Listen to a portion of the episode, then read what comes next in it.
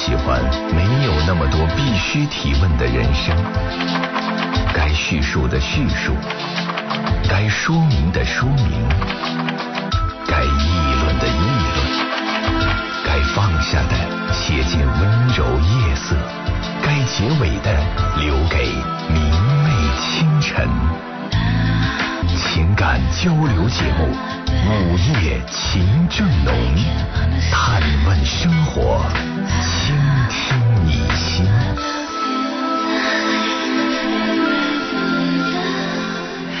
各位好，欢迎来到 FM 一零四点三，你正在选择收听的是《午夜情正浓》节目，欢迎听众朋友来到我们的节目。我们是一档情感热线交流节目，每天深夜的时候与您见面。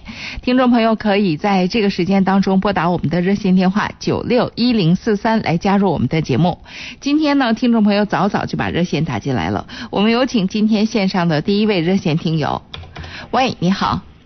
喂，你好，林芳老师。啊，请讲。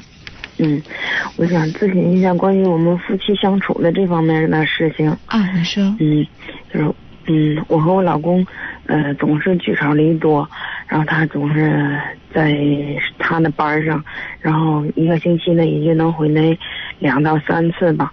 嗯。然后我就希望他呢，嗯，在班上不在家的时候，能多给我和孩子打打电话。嗯。嗯，我之前试过，我想。在他忙与不忙的时候呢，我给他打个电话，嗯，但是我最后嗯得到的结果是被他拒绝了。他说：“你不能别总给我老给我打电话，你知道我我接你电话的时候是什么样的一个场合呀？”嗯，我我就挺生气的。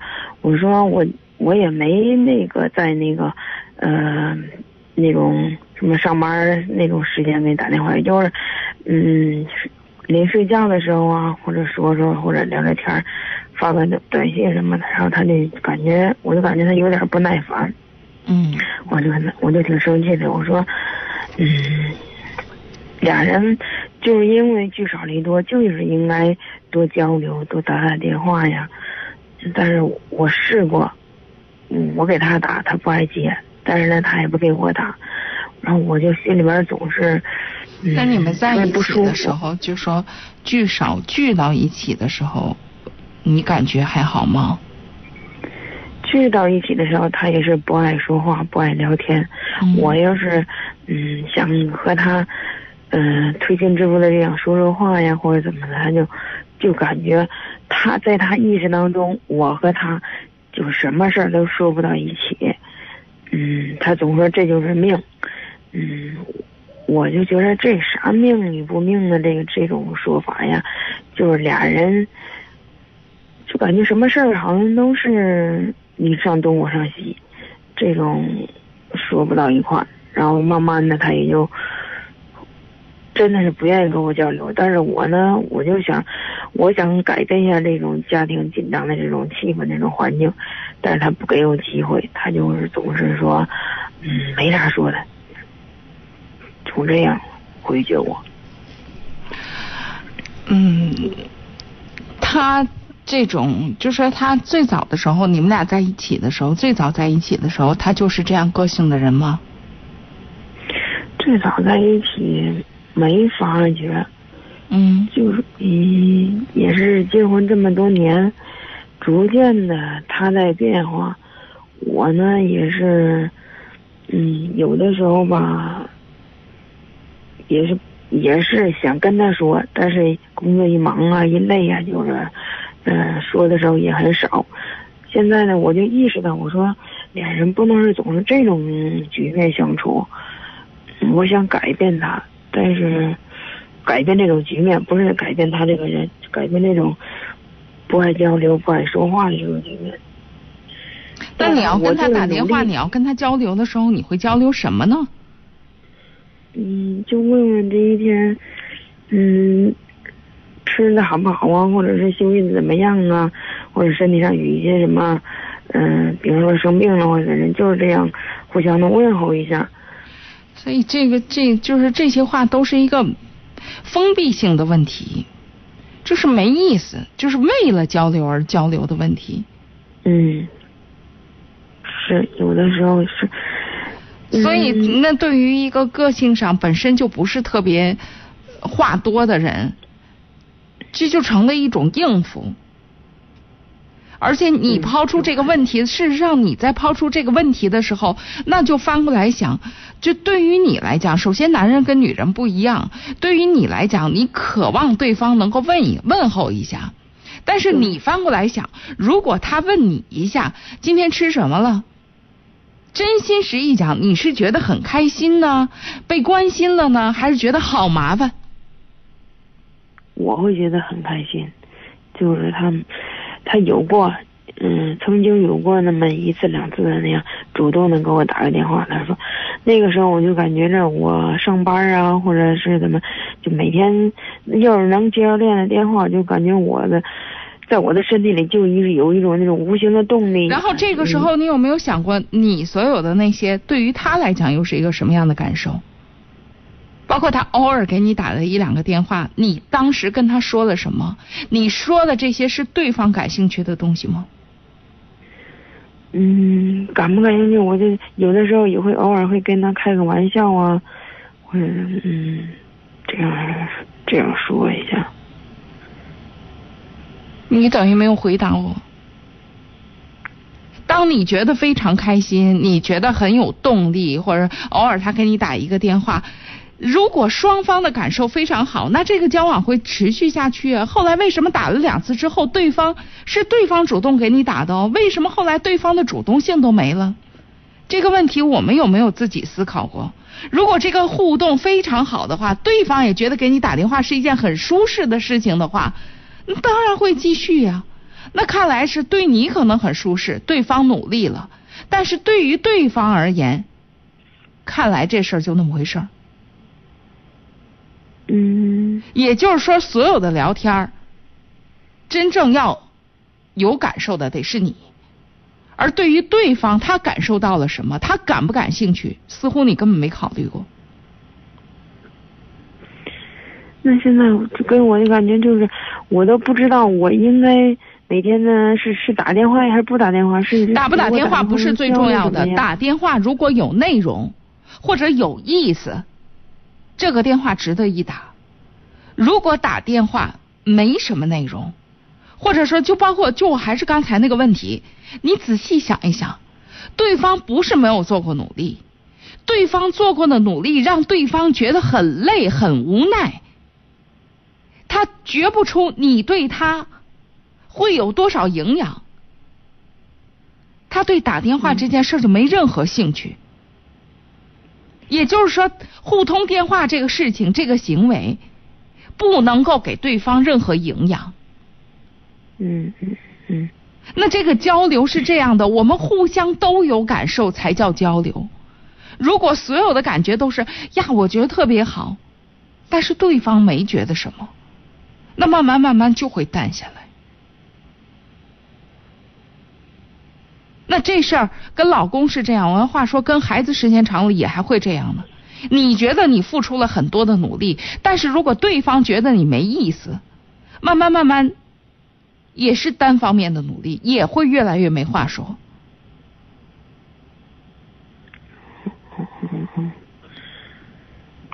所以我是觉得打不打电话，这是一个形式问题。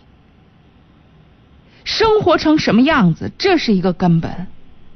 你打了电话说啥？要天天就是你吃了吗？你吃的什么？哎呦我的天！咱除了吃，不能干点别的事儿？不能关心点别的事儿吗？不是，我也希望他说说说他工作当中遇到的什么事儿，但是他觉得我帮不上他。对，嗯，我跟我觉得可能我这人偏于从思维上偏于男性，我是觉得这种事儿说了有用吗？我也不愿意在这些问题上交流。我觉得真正交流，或者说，你说你能帮他什么？我觉得作为一个妻子，真正能够给对方的，一定不是他的生活你给出主意，那成领导了。咱能做的就是换一个场景，打个电话，我们说说高兴的事儿，说说有意思的事儿。我说说我自己，你听听。实在没得说，说这个也行。但如果说完了，你最近生活的好吗？你工作中有什么事儿？哎，麻烦老妈这么打电话多烦，好不好？嗯，还有一点就是，他有事儿想让他同事回家烧东西的时候，就这样，应该本应该给我打电话告诉我说你。帮我把什么什么东西拿着，然后让我同事给捎给我，就这样有一这样的一件事儿，结果他就拉我。现在不都有微信啊？微信发个发个发个语音，你要是愿意说你就发个语音，你不愿意说你打字。交流有很多种方式，我经常会讲。有些人愿意讲电话，有些人特别不爱讲电话。他当时是是在 QQ 上给我留的言。对呀，那不就行了吗？我们上班那时候呢，嗯，又挺繁琐、挺复杂的这样的一个环境，然后我就没有那对呀，那也那那你看，你也强调吧，你上班的时候有上班的特殊情境，所以你就希望他按照你接受的方式来跟你交流。那同样，我们翻过来想一想，作为对方的和个性以及对方的个性情、对方的情境。他是不是更愿意我们通过文字就交流了就完了？没有，我现在发觉，不论是文字还是你不是说那那那些事儿他都通过 QQ 跟你说了吗？但是我觉得这样的应该是挺紧急的这样的一一件事儿，他们应该给我打个电话。所以这就是不同的交，我确实觉得。这就是不同的交流方式的问题。我跟你实事求是讲，如果不是上这个节目，我也是个不爱讲电话的人，非常不爱讲电话。嗯嗯。所以我能够理解，就是没事别打电话，你打电话干嘛呀？而且我特别不爱接电话，有些时候看着这电话号码，我真心实意讲，有些我不爱接的电话，我就看着它从响到不响。嗯。就不爱，就真的是不爱，我不爱讲电话。就当然就因为不爱讲电话，很多朋友也跟我，呃不说翻脸吧，但是，尤其是那现在微信救了我，大家都都可以用微信了，就不不那么强逼着了。但是你知道人跟人不一样，我是特别不爱讲电话的人，所以我能够体谅这个不爱讲电话的人，就是交流所有的问题就不爱说话，就是不爱说话嘛。嗯，那您像，就，这一阶段这近两天吧，他出差了，出差，你看，我我就我我就跟他说，我说，哪怕你就是说给家里边报个平安也好，打个电话发个消息跟我们娘俩说一声也好，没有一条消息也没有，一个电话。你知道，你一次又一次这样的说，这个事儿成了一个压力，对方很反抗。我没别的意思，我就是想说是他压力这件事情不是你有你，那你还想有啥意思？这个意思是什么？哦，从另外一个角度说，你的生活非常单调。对，就是你自己没生活内容，你跟对方交流也不给对方任何营养，你又一遍一遍的要求对方对你的关注，恶化。双方关系的恶化是从这儿开始的，对方会越来越烦。如果你想改善这个关系，不是一遍遍的要求对方，而是我们想想让我们自己变可爱，让我们变。那前两天曹小燕老师来我们节目当中说了几句针对孩子教育的话，我觉得放之四海皆准，放之任何环境皆准，叫有效沟通。无效停止，停止就是爱。这话吧，放到你身上现在也挺合适。我觉得他，哎，总结的挺挺挺高妙。你就是一个某种程度上，就说你在跟你先生沟通的时候，就是已经进入无效沟通的状态，也一定要继续下去，停不下来。你连让对方反思一下自己，会不会对你有愧疚？都不给对方这个机会，对方剩下的就是烦躁了。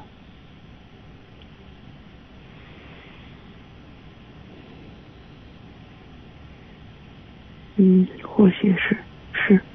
是吧？所以我是觉得很多的事情别做的太满了。如果这种方法已经说明无效了，那我们在没有找到新办法之前，我们先停下来。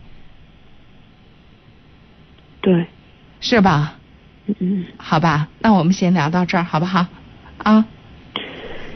嗯，行行行，好吧谢谢您啊，好，再见啊。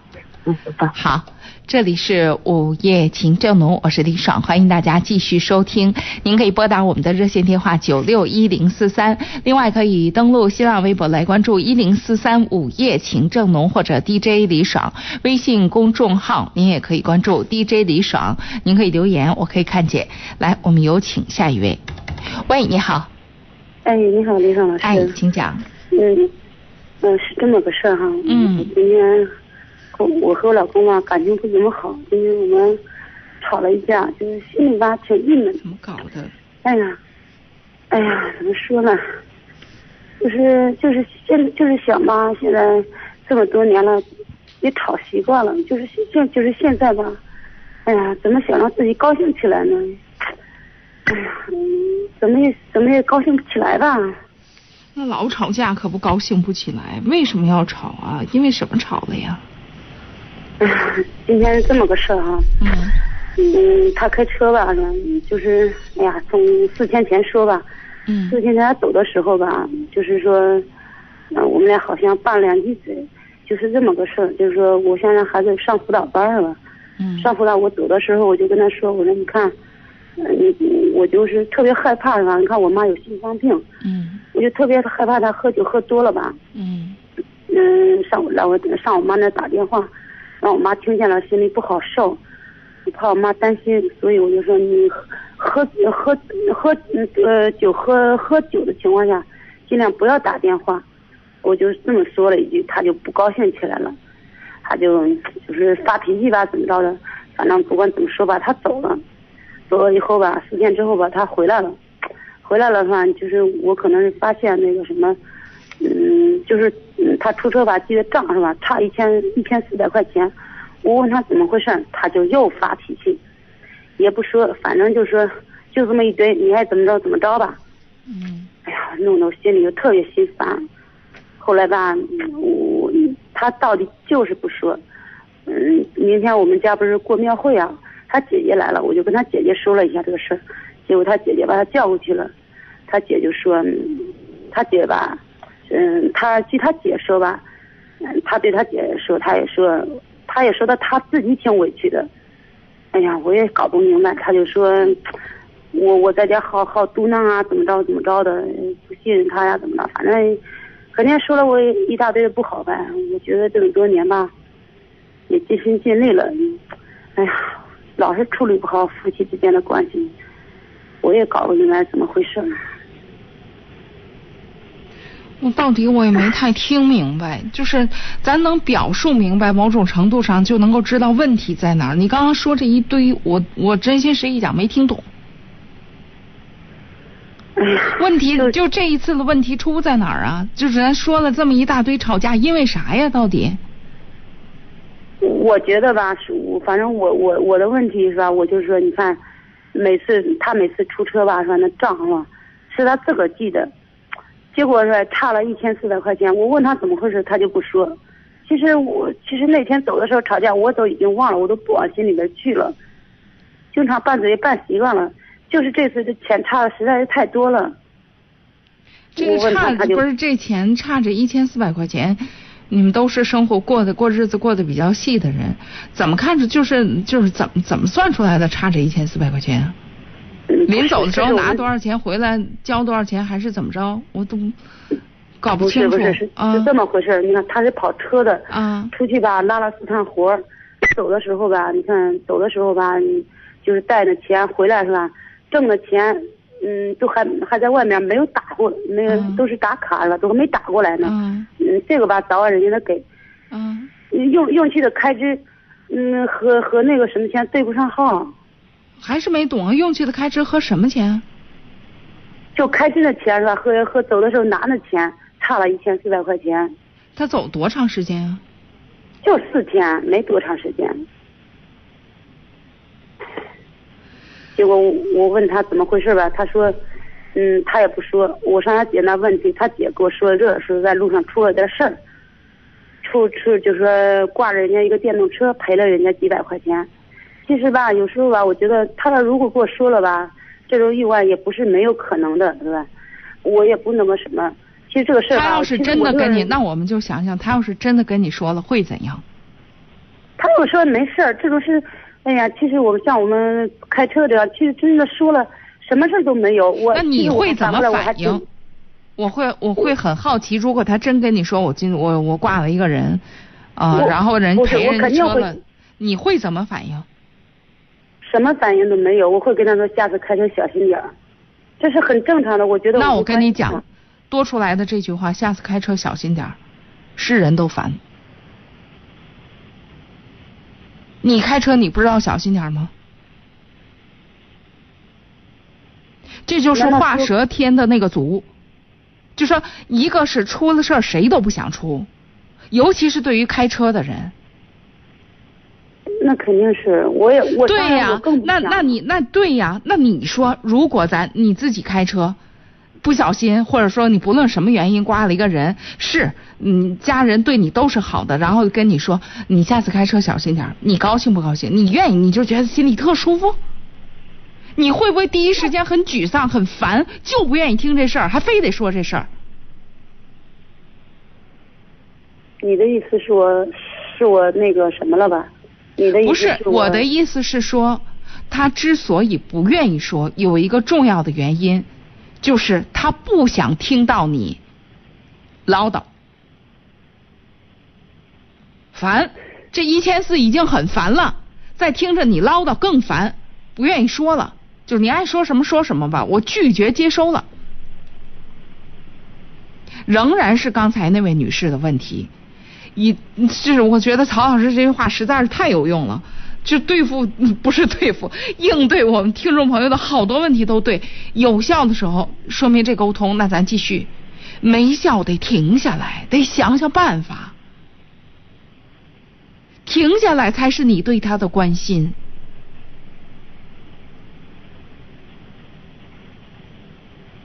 你说这一千四百块钱谈不下来，谈不下来，先别谈了。肯定是哪儿不大对了，那咱就别谈这，还非得较上这劲了。今天非得怎么怎么着了？能不能别较劲呢？是吧？就说你有好多的事儿，尤其是你说你们都你们跑车，你最清楚。你要说这车跑一天下来，这个累呀，就是要出点什么事儿，我就我真的就不想说话，你明白吗？我真的不想说这事儿，你能不能不说了？就是任何一点事儿都能搓火到，哎，莫名其妙就发脾气了。你再问我一句话，我也不想说，我想发脾气了。现在就成了这个状况了。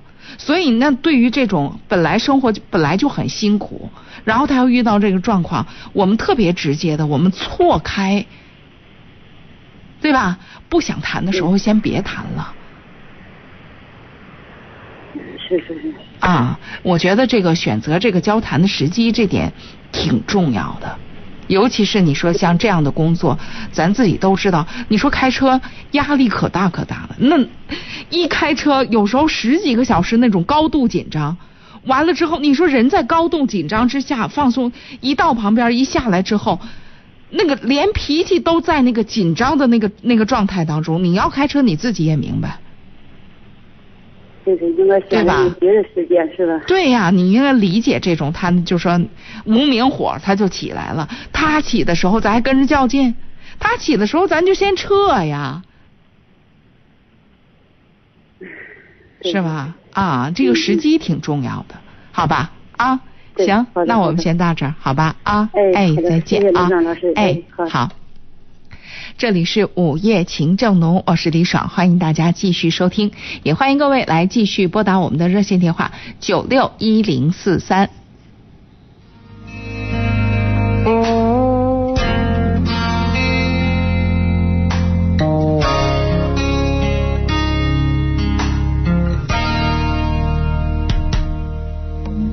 路是有点难走，只要有你。陪我，再多的挫折总显得容易度过。说过不会放手，一起走到最后，如今在尽头，我还能够握住什么？也许你有自己要走的理由，可是这次你没有问过我，我的脆弱从不曾有过。我还以为我是谁，让你甘心为我而停歇，一次一次为你倾注，不保留一切我所能给。我还以为你了解，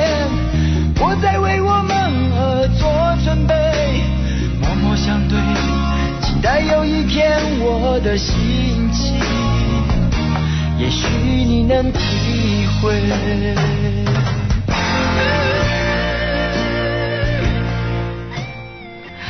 好，听众朋友，您正在选择收听的是 FM 一零四点三午夜情正浓节目，我是今天的主持人李爽，欢迎听众朋友继续收听整点报时后之后呢，也欢迎大家来继续拨打我们的热线电话九六一零四三，另外您可以关注微信公众号 DJ 李爽，或者是新浪微博一零四三午夜情正浓 DJ 李爽也是可以的。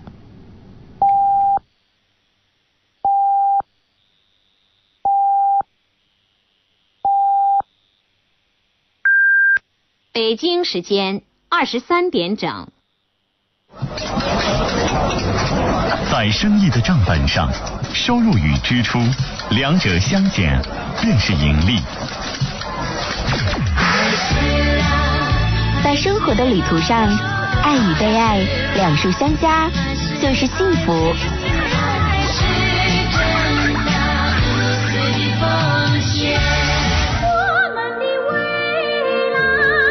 在家乡的建设上，发展与生态两者共赢才是目标。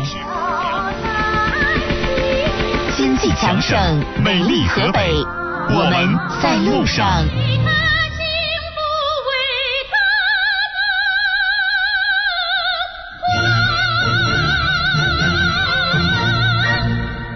好，我们来有请下一位。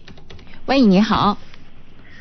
哎，你好，是李爽老师吧？哎，我是，您讲。呃，那个，我儿子今天上五年级。嗯。他就是学习，呃，学习成绩不是特别理想，就是他学习态度吧，不端正，他学习特别被动。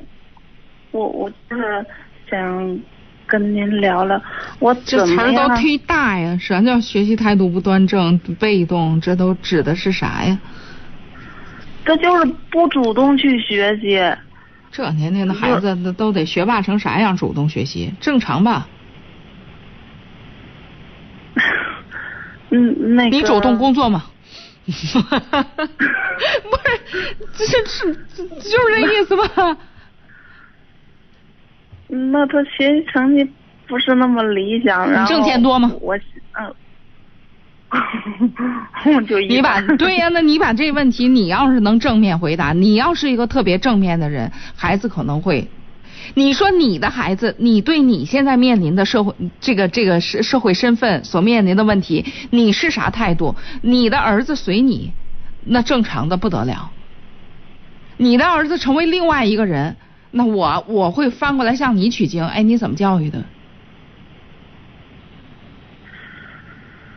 如果你对工作的热情也一般，你挣的钱也那么回事儿，那你儿子对于学习的热情一般，学习成绩一般，这不挺正常的？嗯，就是我跟其他的家长们问吧，嗯，人家那家长也不用像我这么，嗯，就是特别上心的，人家基本上也不。不怎么。那我问问他家长工作的咋样？就是就是都普通上班的呗。就是普通上班的，人家对工作的热情如何？嗯，我们这儿也也不是，我们这儿农村，就是都是打工呗。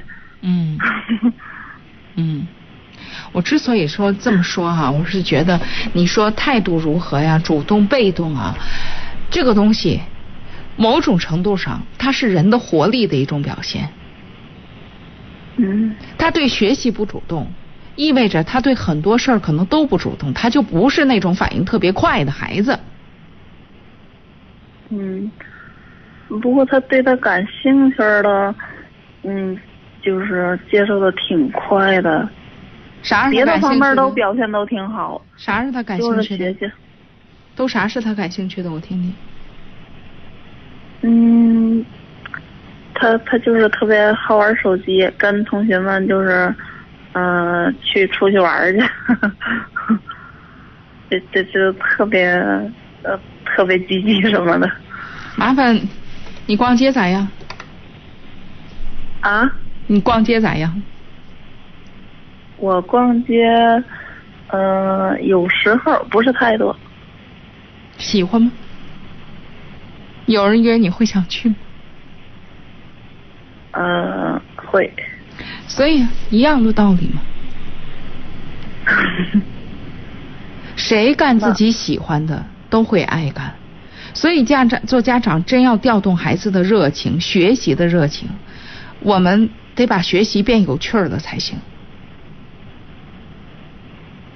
如果学习本身就是件挺有压力的事情，跟下地干活一样，那没几个人真的从内心当中爱干。但你说有没有那种就是爱下地干活的人？一定有。嗯，是。那那那也是因为他下地本身就是他喜欢这项东西，呃他喜欢下下下地干活，他喜欢那个。经过他的侍弄，哎，比如说这个庄稼地一点一点儿，人家长得就是比别家好，看着就好，他看着他就高兴，而且可能你你包括种庄稼地也是一样，咱得承认有那个有天分的人吧，一样的地两块地挨着，人就人家家种的好。你说他家多多干了啥了？是多浇水了还是怎么着？也没觉着比我们怎么着啊。但是人家上心，而且这个东西做庄稼地也有天分。我是觉得孩子跟孩子之间少比，那是人家家孩子。而至于我们，如果想让他变成一个样子，比如说想让他在学习上有主动性，我们先把那学习拿过来研究研究。他那个题，嗯，怎么说呀？他那个题我都是先看，就有的有的那知识我都忘了，然后我就看他那辅导书，然后嗯我学会了，然后我再教他。他上课老师说老走神儿，嗯，然后那个也不听话，作业不好好完成什么的。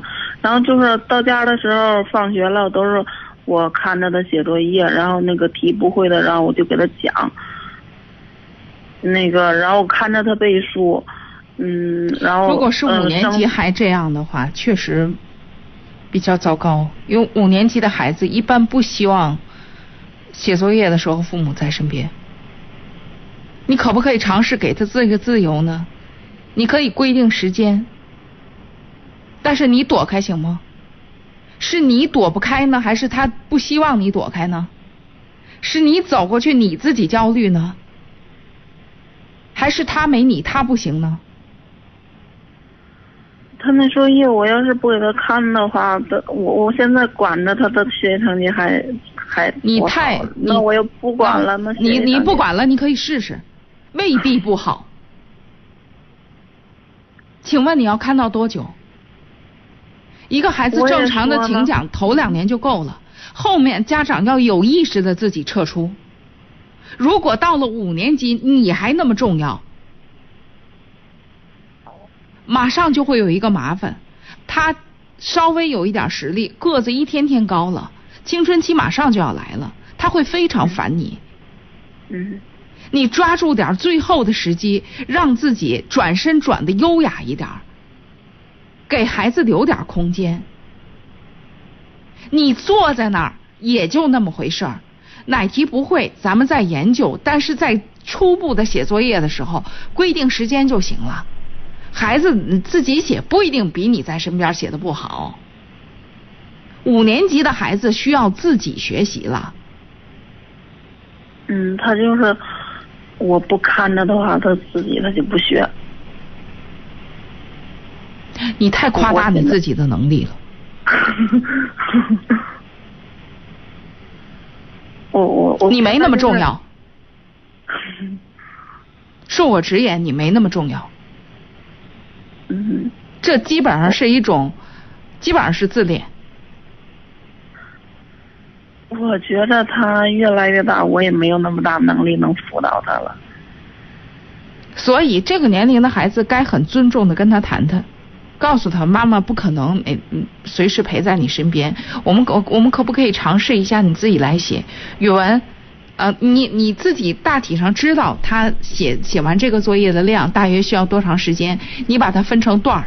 你比如说，今天的语文作业可能作为孩子来讲，正常状况下四十分钟能写完，啊，或者说一个这个我们分成两段，二十分钟妈妈过来，你你吃水果，我们休息五分钟，然后再写二十分钟。如果四十分钟完成了，那我们就可以有二十分钟的奖励，想干嘛干嘛，真不管想干嘛干嘛，然后我们开始写数学作业，孩子会体会到自己有自由。现在你随时都在，就随时拖，因为他就知道，反正妈妈也是在，我能拖一分钟就拖一分钟，因为他的生活完全被你安排，你完全笼罩，这样的生活很无力，他不需要为他自己承担责任，反正有妈妈在上面罩着。反正有妈妈安排，我管那些干啥？我的责任就是他不在我赶紧玩，他回来我又玩不成了。那就是现在我不知道，就是我如果撒手了，我怎样才让让他？我这不是刚才跟你一步一步都在说吗？你尝试一下好不好？你尝试适度给对方自由。嗯。我们好像很怕孩子有自由，你越怕，孩子越躲你；你越怕，你怕什么来什么。所以最直接的就是在你可控的范围内，麻烦给人家点自由。比如说，就是我刚刚说的，你给他拆解四十，如果是四十分钟的作业量，分成两部分。中间休息五分钟，接着写。如果都写完了，真的奖励二十分钟。这二十分钟你啥也别管，人家愿意干嘛干嘛。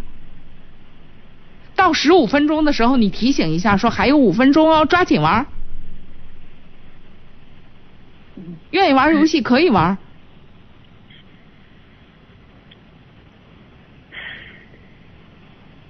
你给出出让一定的自由。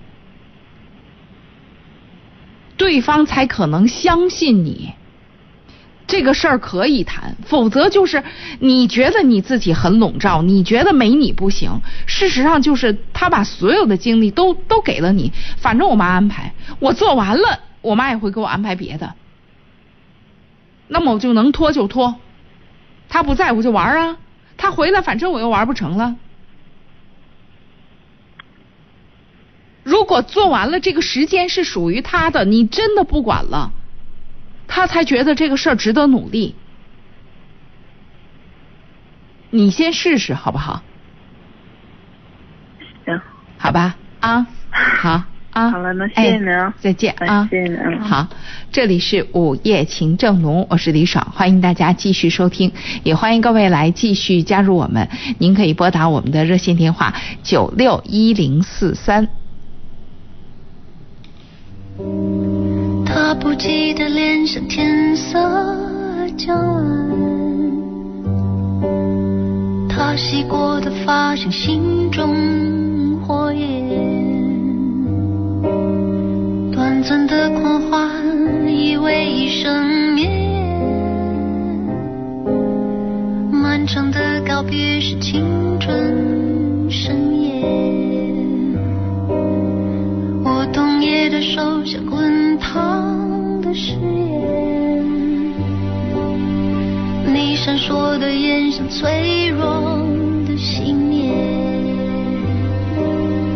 贪恋的岁月被无情偿还，骄纵的星星烟消云散。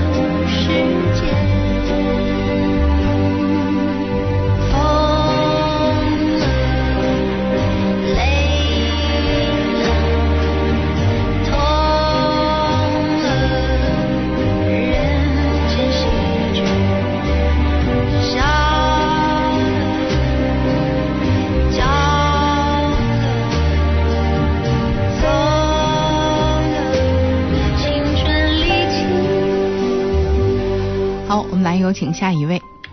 喂，你好，呃，李李芳老师你哎好啊，，您讲。嗯、我我一个朋友比较要好的朋友，啊他去年老伴儿不在了，哦，今年又找了一个老伴儿，这个老伴儿就是说条件比较优厚，有车有房，工资高工资。哦，我这个朋友啊，他种种原因，他就退休开两千块钱。哦，啊、这个老伴儿提出一个条件来，就是说，呃，以后这个我们这个朋友有老病，嗯他闺女补的，然后再每个月拿出一千块钱来，让闺女拿出一千块钱来。谁闺女？就是这个你的朋友的闺女是吧？哎哎，对，嗯，我觉得这样不合理。我们为这事儿发生过意见，他跟我说这事儿，我们关系不错。不是，那您这个算哪盘菜呀、啊，我 是觉得，你听，我们关系不错，经常在一块儿，他跟我说这事儿啊，嗯，说是我觉得很不合理，我不应该给孩子要这钱。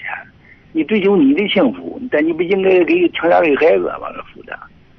你那有多？那你觉得他应该怎么解决？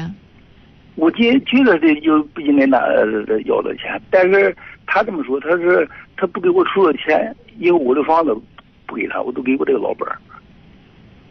我这么不合理，怎么着？我感觉不合理。他人家自己，那人家闺女咋说？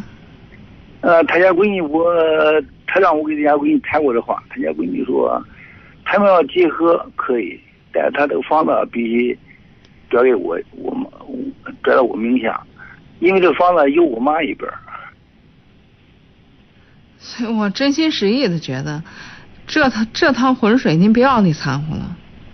啊，对对对对对，你说的意思我知道，但是后来我都不再搭理他了，不再搭理他，我我觉得这事儿啊，我说有点困惑，这事儿我总觉得他他不占理儿这种事儿，一家有一家的姻缘。啊，对，如果对方就说，如果我们如果我们就是你，比如说对方怎么样谈到我们这儿，我们可以给出建议，但是我们最好别评判是非，因为每家有每家的具体情况，我们谁也不了解对方家庭的运作规则。我觉得这样的评判是非吧，有时候，因为你想从对方的那个，从人家那那边的女方那个角度，人家担心什么，咱们看得很清楚。啊，对，对吧？人家担心什么，咱看得挺挺清楚。这边的话说，他的女儿惦记什么，咱看的也很清楚。啊，但是男的条件就是说跟他说好，谈对象之前说好都是房子。你这话谈对啥叫谈对象说好了呀？这怎么就能说好了？这心里的感受，这事儿能说好吗？这不就是在这碰这个感觉啊？我跟你说好，反正我就这条件，你看着行就行，不行就不行。人跟人之间相处是这么个事儿吗？啊啊，这事儿很难说好，只能说咱找到一个合适的状态，对吧？所以我是觉得，就说大家各方，所以老老年人或者说再走一步不容易，就不容易在这儿。大家都各有各的，确实有各有各的家庭背景，各有各的现实情况。你说这女儿操什么心，惦记什么，咱也看得一清二楚。那老爷子在这儿想要什么，对吧？想要个这个陪伴。那在这个陪伴的前提之下。在平衡、均衡这些所有这些关系的时候，那要么就感情到那儿了，咱都不在乎，这是一回事儿；要么就是确实需要有斤有两的称一称，那那就称到合适为止呗。这个这个女的啊，人家就是人家这个条件，人家这么都平衡了，房子给你家丫头可以，但你家丫头必须负担是药费。第一，第二就是说。我的工资高，你工资低，咱每年出去旅游，我不能不说不带上你。所以呢，你家闺女每个月得给你补上一千块钱。但这个男的呢，他说就像你说的，找个老伴不容易。我就是给我家闺女这个条件，因为我们多少年、三十年的关系了。他说你那咱那咱话说就是，某种程度上，这事儿得他自己去处。这不就跟年轻人谈恋爱一样吗？你看着人天好，要条件不合适，该不行也还是不行。该不行还是不行。所以这事儿就得就得碰呗。你光看着人家天好，那这事儿你人家觉得你也不错，但是现实的条件摆在这儿不一定合适。处着处着就没有那么美好了。现在不就是没有那么美好吗？啊，但这个男的说说是吧？这我找这这这这个这样条件不会不是太容易，好不容易碰好好不容易碰上了，我所以我我愿意答应他。答应他，我说你不能把女儿拉上来，那女儿肯定不同意。后来我给家女儿，他让我给他女儿透透信儿，谈谈，我谈过，正面谈过。他家女儿说，他呃到我们家啊住呃住我妈的房子，睡我妈的床，我还得给他拿一千块钱，这不合理。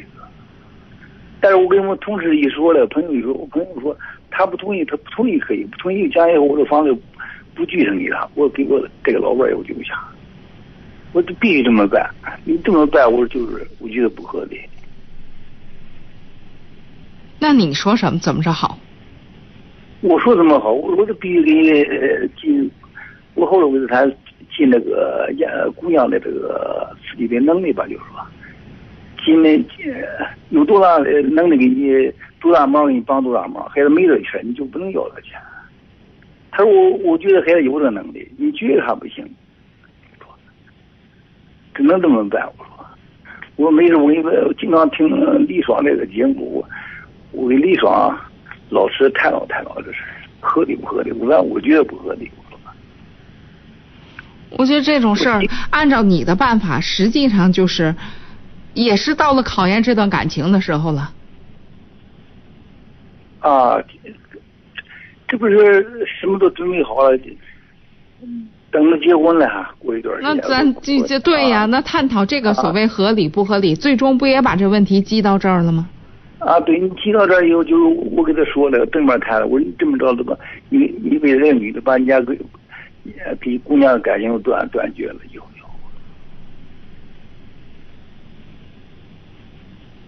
后他走到那一步没办法，他说：“咱老年婚姻幸福，这是国家法律允许要的。我追求我的幸福，这是我的自由。”哎，他有他的道理。对呀，他也有他的道理。所以在这件事情上，就好多的事情，就是我确实觉得，看他看重什么吧。他看重什么？我我问过他，我说你看重什么？你看重的老人什么？他说我们谈到一块儿了。所以很多的事儿，一家跟一家不一样。在你看来啊，父女的关系是最重要的。可能有一个很重要的原因是你，你跟女儿之间可能也不会有这麻麻烦，不会有这冲突。要是我，肯定不会这么办。你你你肯定也不会这么办，女儿肯定也不会这么办。哎，对了。所以一家有一家的状态，这事儿咱参与不进去。你说你要提出这个来，你女儿会说这房子我必须得要，会吗？我觉得，当你觉得你这么考虑女儿的时候，女儿你要真提出来，女儿也不会要。这就是一家跟一家的不同。话说回来，这个意思很明白。你的朋友跟女儿之间的关系没那么好。他就这个丫头，他不 就这么一个丫头，不代表着关系就好。啊，现在可以这么说吧，现在他他那没退休之前的这个工资生活费也支持他丫头了，他丫头还给他负担了了。我你找这么修养这么个女儿多好啊！你为了这个，为为为为为了别人，你是吧？你为你自己幸福，你把女女儿都丢掉，我这么着办你不合适。如果都是那么好，他找老伴干嘛呀？显然，显然整个的状态跟您所想象的状态不一样。啊。他跟他女儿的感觉和您跟您家孩子的感觉不一样。他更看重的是，他希望再走一步。啊。而不是女儿父女之间的关系，在他心中没有那么重。啊。没那么重。他甚至可以为了这段感情，不要这段父女关系。所以每个人在心中的这个这个感受是不一样的，我们很难拿我们自己的感受去告诉别人你要什么。按你说，你不能跟女儿搞僵了，你跟女儿也没搞僵，可是我的生活我永远也不幸福。但是我考虑他这种比较自私了，这样。自私这个事儿，评价咱自己，咱自己的体系。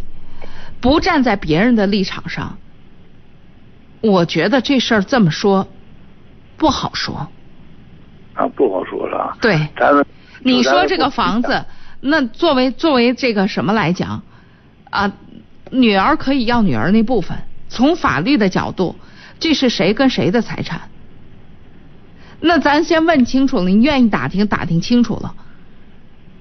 这谁的财产？这这这这他妈和他爸的财产，这不用说了。对呀，他妈和他爸的财产。那如果没有这段婚事的话，接下来就是女儿的。啊，对，是啊。如果有了这段婚事的话，他的老伴儿就也占了一半儿。啊，对了。所以这也是很现实的问题。对对对，女儿只能干四分之一，我都说过这事儿。所以这你说把所有这些事儿都搅和到一块儿，我们轻而易举的下一个断语，谁自私？这事儿不好说。啊，不好说，真不好说，怎么说。对吧？这事儿不好这么说，所以我是觉得这事儿吧，暂时考虑不清，咱稍微拖一拖，不急着立刻非要怎么样，拖一段时间，自己可能也清醒一点。但是你说非要就是说这事儿上非要弄出个谁对谁错，它不是个谁对谁错的事儿。这这这是说不上谁对谁错，照这么说。我觉得是，而且我觉得这事儿得自己弄明白，自己看重什么，它就是什么。啊，那那那我的朋友也看中了，也也有人家道理也对。他当然有他的道理了。啊，他有他个人的道理。他当然有他个人的道理了。他没有没有站在女儿那一步，这个呃。您所说的这个是大多数人的价值观，就说我我啊，我这个方面站是大多数人的。对，是大多数人的，但是谁的日子谁过？啊，对。这点挺重要的。啊。我们我们站我们站在的都是就是大家都觉得就是这样比较好，这样这样才对呀，跟自己的女儿总是最亲的吧。可是如果这个家庭当中本来他们就没有这么亲近呢？但是换人也这我的朋友怎么说？讲一个我女儿她，她比方说吧，他光忙于工作，他照顾不到我的就就要还是所以呀，所以呀，跟你的想法完全不一样吧？对，人家这样有人的想法，对呀。所以我们没办法说给人家提，就说你该提的提了。至于决策，每个人有每个人的价值观。人家自己啊啊，人家自己怎么选怎么看吧。啊，只能走一步看一步。对。后来我给他下了结论，你要是这么走下去，父女情谊可能以后就淡了就。现在也是假装的深，父女情真要那么深，没这么多事儿。啊，父女深了，就是女儿也可以考虑父父亲这方面。你说呢？正常的状况下，如果父女感情特别好的话，有这么多问题吗？有这么多惦记吗？对着啊，为了父亲怎么着也行，对吧？从父亲那边为了女儿，我怎么着都行；从女儿那边，我爸爸要是愿意，反正都是他的，我我又不指望他这个，他愿意怎么着怎么着。啊，但但是、啊、这是父，这是这是好的父女关系。好的父女关系，这个条件能不能答应他？呃，好的父女，好的父女关系就没这些条件。呃呃，老爸有病有女儿负担，啊，是每个月让女儿拿出来一千块钱生活费给你补贴，供你们旅游，这可以吧？这说过去了吧？如果好的关系，我话说，老爷子要觉得这个条件不合理，直接就回了。啊，对，老爷爷觉得这个条件不合理，直接就回来，这倒是。所以啊，咱谈到这儿也就这样了，好吧？啊啊，好，再见啊。好，这里是午夜情正浓，我们来有请下一位。喂，你好。你好，你好。哎，请讲。呃，我想那个，他就说，呃，说说我丫头的事儿。啊，您说。嗯、呃，我丫头今年那个初中考高中考的成绩特别差，就没有考上重点。中考。啊。啊，对对。嗯。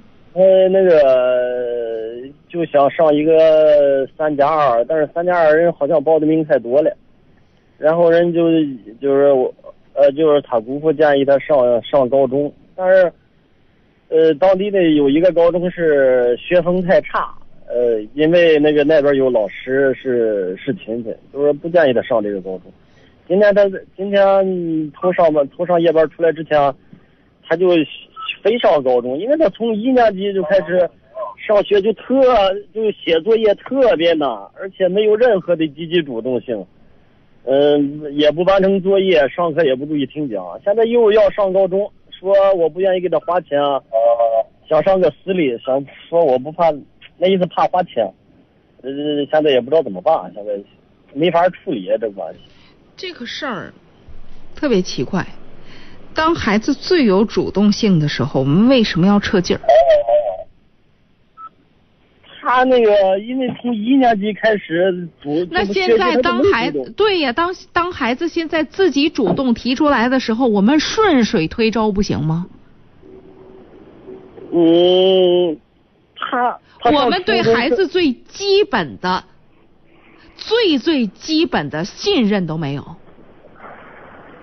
我们给一点信心好不好啊？是，但是但是我再说另外一个，我说说他的情况呗。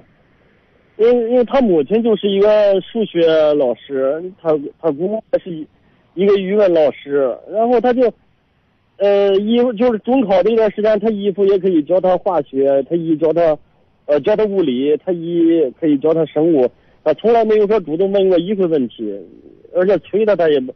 就是问什么问题，你让你和姨夫教教，他他都没有，他都没说积极主动过。